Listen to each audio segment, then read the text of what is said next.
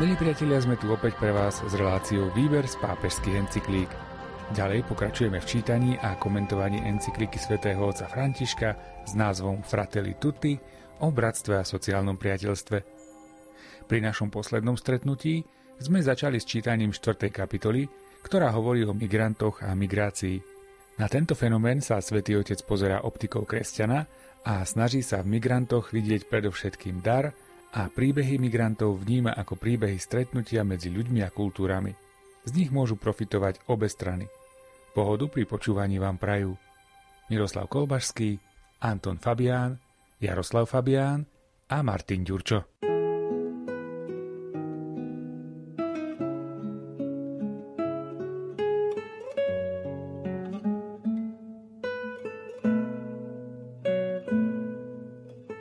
Vrátim sa k príkladom, ktoré som spomenul pred časom. Kultúra latinoameričanov je kvaz hodnôt a možností, ktorý môže priniesť mnoho dobrého Spojeným štátom. Silná imigrácia napokon vždy poznačuje a premieňa kultúru každého miesta. V Argentíne silná talianská imigrácia poznačila kultúru spoločnosti a v kultúrnom štýle Buenos Aires je veľmi poznať prítomnosť približne 200 tisíc Židov. Imigranti, ak sa im pomôže integrovať, sú požehnaním, bohatstvom a novým darom, ktorý pozýva spoločnosť k rastu.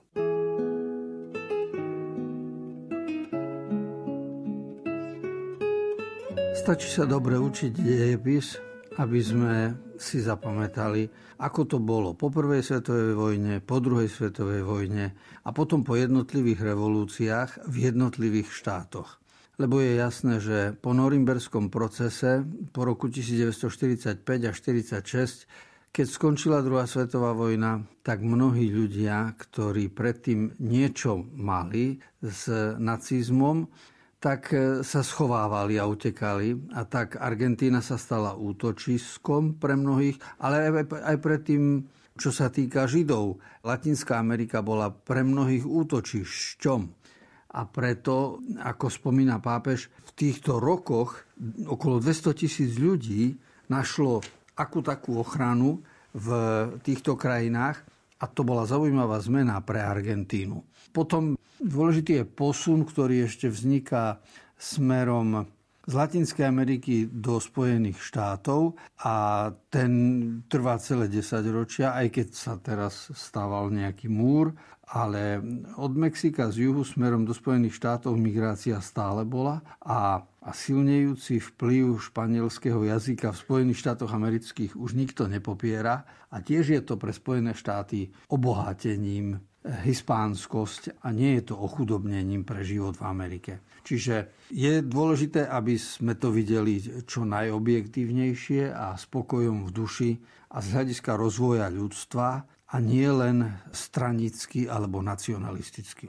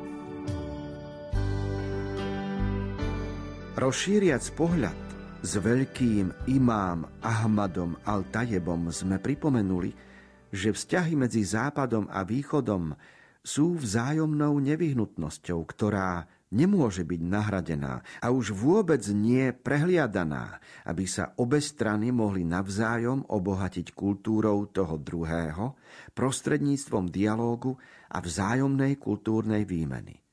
Západ by mohol nájsť v kultúre východu liek na niektoré svoje duchovné a náboženské choroby spôsobené prevládajúcim materializmom. A východ by mohol nájsť v kultúre západu mnohé prvky, ktoré by mu mohli pomôcť uchrániť sa od slabosti, rozdelenia, konfliktu či vedeckého, technického a kultúrneho úpadku je dôležité venovať pozornosť náboženským, kultúrnym a historickým rozdielom, ktoré sú podstatným prvkom formovania osobnosti, ako aj kultúry a civilizácie východu. Rovnako je však dôležité upevňovať všeobecné a spoločné ľudské práva, ktoré prispievajú k zaisteniu dôstojného života pre všetkých ľudí na východe i na západe a vyhnúť sa používaniu politiky dvojakého metra.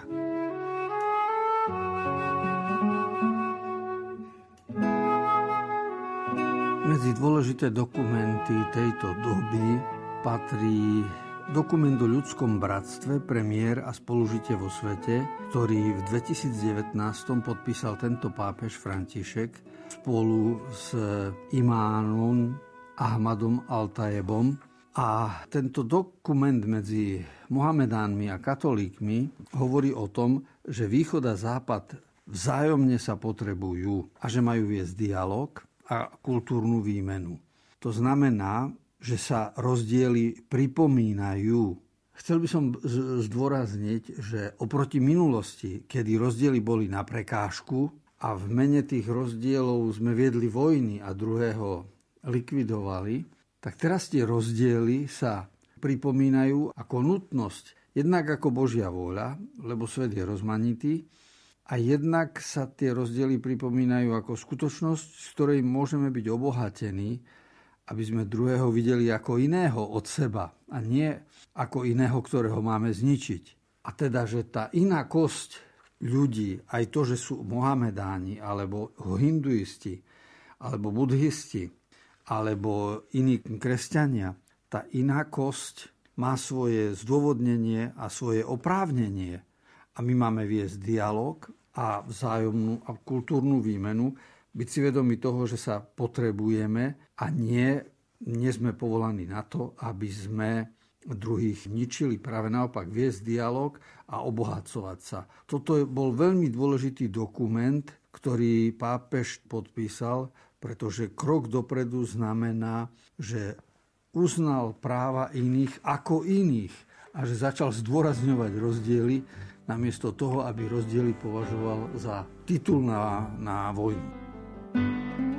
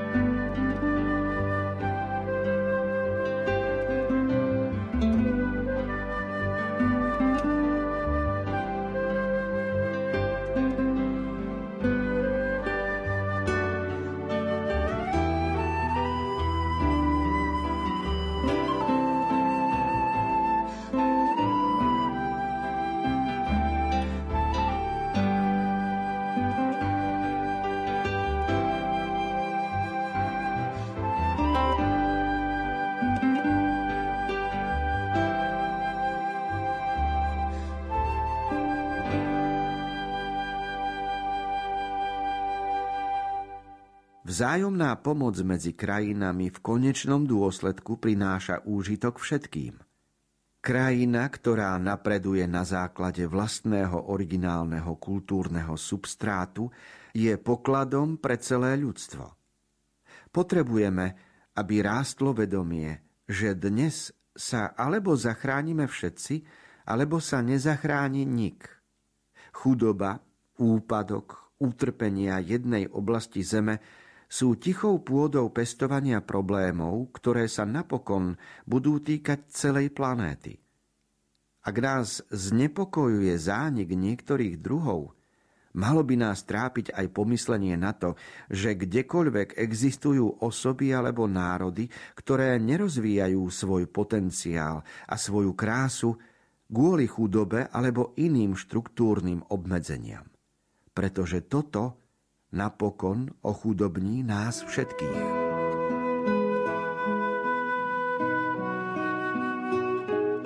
Na rozdiel od minulých storočí, kedy sa každý mohol viac kraja starať o svoje panstvo, o svoje, svoju krajinu, o svoj štát, na rozdiel od čias, kedy žil Ľudovit Štúr 1848, kedy rástlo národnostné povedomie a muselo to tak byť a, a bolo to oprávnené, že sa to rozvíjalo vtedy, tak dnes vidíme, že oveľa dôležitejšie je to globálne povedomie, že buď sa zachránime všetci, alebo všetci spoločne upadáme. Pandémia koronavírus to jasne dokazuje. A liečenie problémov vo svete takisto to dokazuje. To znamená, že nie je možné, aby si niektorí povedali, že my sa ochránime na svojom piesočku a nezaujíma nás, čo je za dverami, pretože potrestajú seba samých i vo svojom vlastnom hrade, v svojom vlastnom uzamknutí.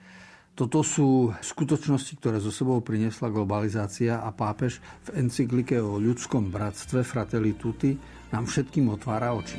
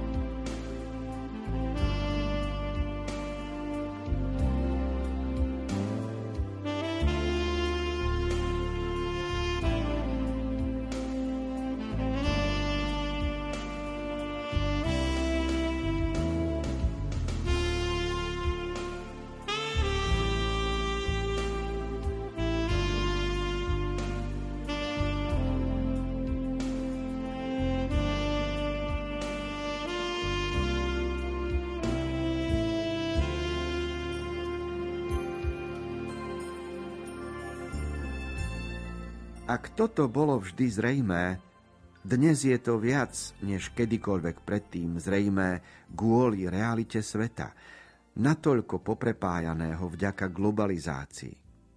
Potrebujeme, aby svetové právne, politické a ekonomické usporiadanie posilňovalo a orientovalo medzinárodnú spoluprácu k solidárnemu rozvoju všetkých národov. Toto napokon prospeje celej planéte, pretože pomoc chudobným krajinám je nástrojom tvorby bohatstva pre všetkých.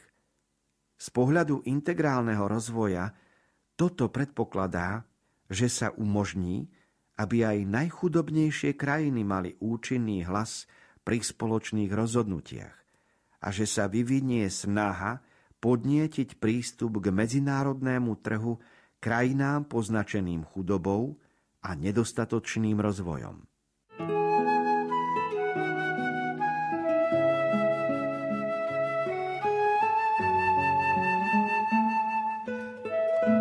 V článku 138 pápež ešte raz počiarkuje solidaritu ktorá má byť reakciou na tie starosti a problémy globálne, ktoré vidíme okolo seba. Lebo i z hľadiska právneho, politického aj ekonomického usporiadania vidíme rozdiely a priepasť medzi bohatými a chudobnými krajinami. Vidíme napríklad v našej dobe, ako rýchlo a koľko je zaočkovaných v krajinách vyspelých, ako to pokračuje v iných krajinách. A tento proces sa kryštalizuje. To znamená, že solidarita tu naozaj nadobúda dôležité miesto. Preto sa ľudia stretávajú, vedú dialog, aby sa všetky pohľady na dané problémy globalizácie a migrácie dali na svoje miesto.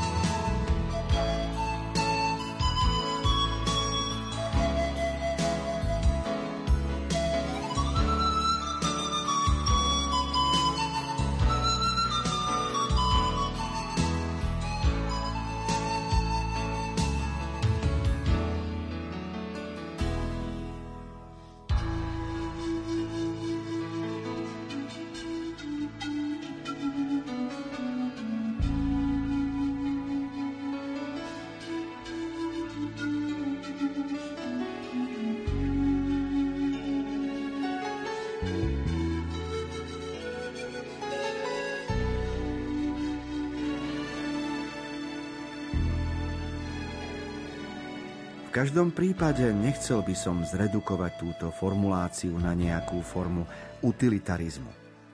Existuje bezodplatnosť. Je to schopnosť robiť niektoré veci len kvôli tomu, že sú samé o sebe dobré. Bez očakávania, že sa z toho získa nejaký výsledok. Bez očakávania, že sa okamžite dostane čokoľvek na výmenu. To umožňuje prijať cudzinca, aj keď v danom okamihu neprináša žiaden hmatateľný benefit. A predsa existujú krajiny, ktoré chcú príjmať len vedcov a investorov. Kto nežije bratskú bezodplatnosť, robí z vlastnej existencie ťaživý obchod, ktorý stále pomeriava, čo sa dáva a čo sa výmenou za to dostáva. Boh naopak dáva zadarmo, až do tej miery, že pomáha aj tým, ktorí nie sú verní a dáva slnku vychádzať nad zlých i dobrých. Preto Ježiš odporúča. Keď ty dávaš almužnu, nech nevie tvoja ľavá ruka, čo robí pravá, aby tvoja almužna zostala skrytá. Dostali sme život zadarmo, nezaplatili sme zaň. Všetci teda môžeme dávať bez toho, aby sme za to niečo čakali. Robiť dobro bez vyžadovania čohokoľvek od osoby, ktorej pomáhame. To je to, čo Ježiš hovoril svojim učeníkom. Zadarmo ste dostali, zadarmo dávajte.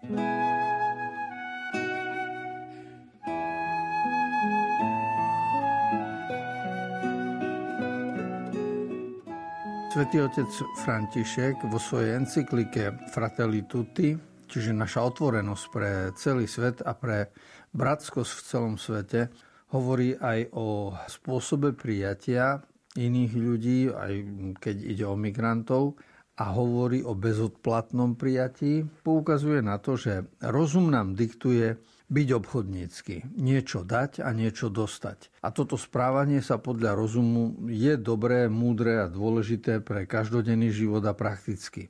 Ale okrem toho, čo diktuje rozum, existuje niečo, čo nám hovorí viera a náboženstvo a to vyplýva z poznania srdcom, a o Bohu vieme, že On je ten, ktorý dáva zadarmo. Dáva vychádzať slnku na dobrých i zlých, spravodlivých i nespravodlivých.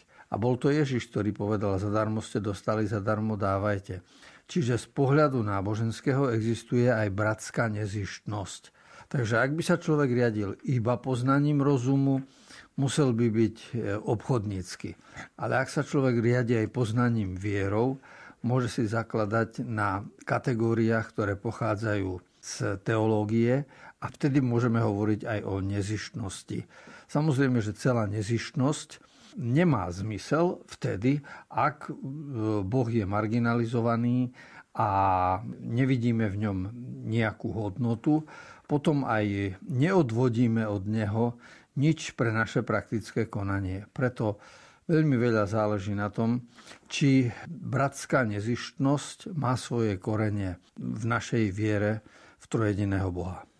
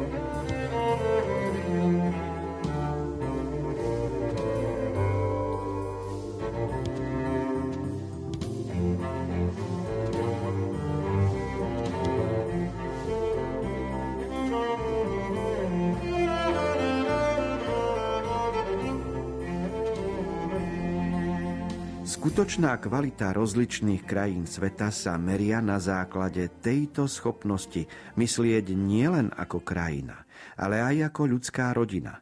A to sa ukazuje predovšetkým v kritických obdobiach. Uzavreté nacionalizmy nakoniec prejavujú túto neschopnosť bezodplatnosti, milné presvedčenie, že je možné rozvíjať sa na okraji skazy druhých a že uzavretím sa pred druhými budú viac chránené. Imigrant je vnímaný ako uzurpátor, ktorý nič neponúka. Tak sa prichádza k naivnému mysleniu, že chudobní sú nebezpeční alebo zbytoční a že mocní sú štedrí dobrodinci. Len sociálna a politická kultúra, ktorá zahrňa bezodplatné prijatie, bude môcť mať budúcnosť.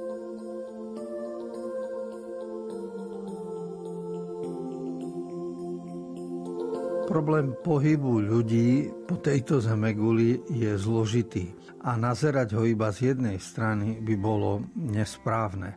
Svetý Otec otvára nové pohľady na otázku imigrantov, pretože z jednej strany sa na to možno dívať ako na ľudí, ktorí prichádzajú do našej krajiny v zmysle utečencov a votrelcov, Iní sa na túto záležitosť môžu dívať ako na obohacujúcu skutočnosť, pokiaľ ide o kultúrne doplňanie. Iní môžu sa dívať na to z hľadiska empatie a pochopenia situácie, pre ktorú niekto opúšťa svoju vlast.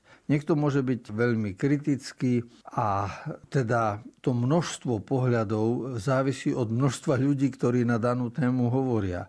Preto, ak by sme sledovali aj jednotlivé desaťročia alebo storočia, ako sa na túto tému hovorilo, tak by sme zistili, rôznosť, spletitosť názorov, ktoré vychádzajú z e, hodnotového sveta ľudí, pretože ľudia svoje názory a postoje odvodzujú od hodnot, ktoré predtým vyznávajú. Ale to, na čo upozorňuje svätý Otec, je z minulosti skúsenosť, že národy, ktoré sa uzavreli a ktoré chceli iba profitovať na chudobnejších alebo ich vykoristovať, či už išlo o kolonializmus alebo o aké formy nacionalizmu, tak vždy nakoniec po rokoch sa ukázalo, že to bol nesprávny spôsob, nesprávny model spolužitia a komunikácie, aj hospodárskej komunikácie s druhými ľuďmi, pretože nakoniec spravodlivosť vyplávala na povrch.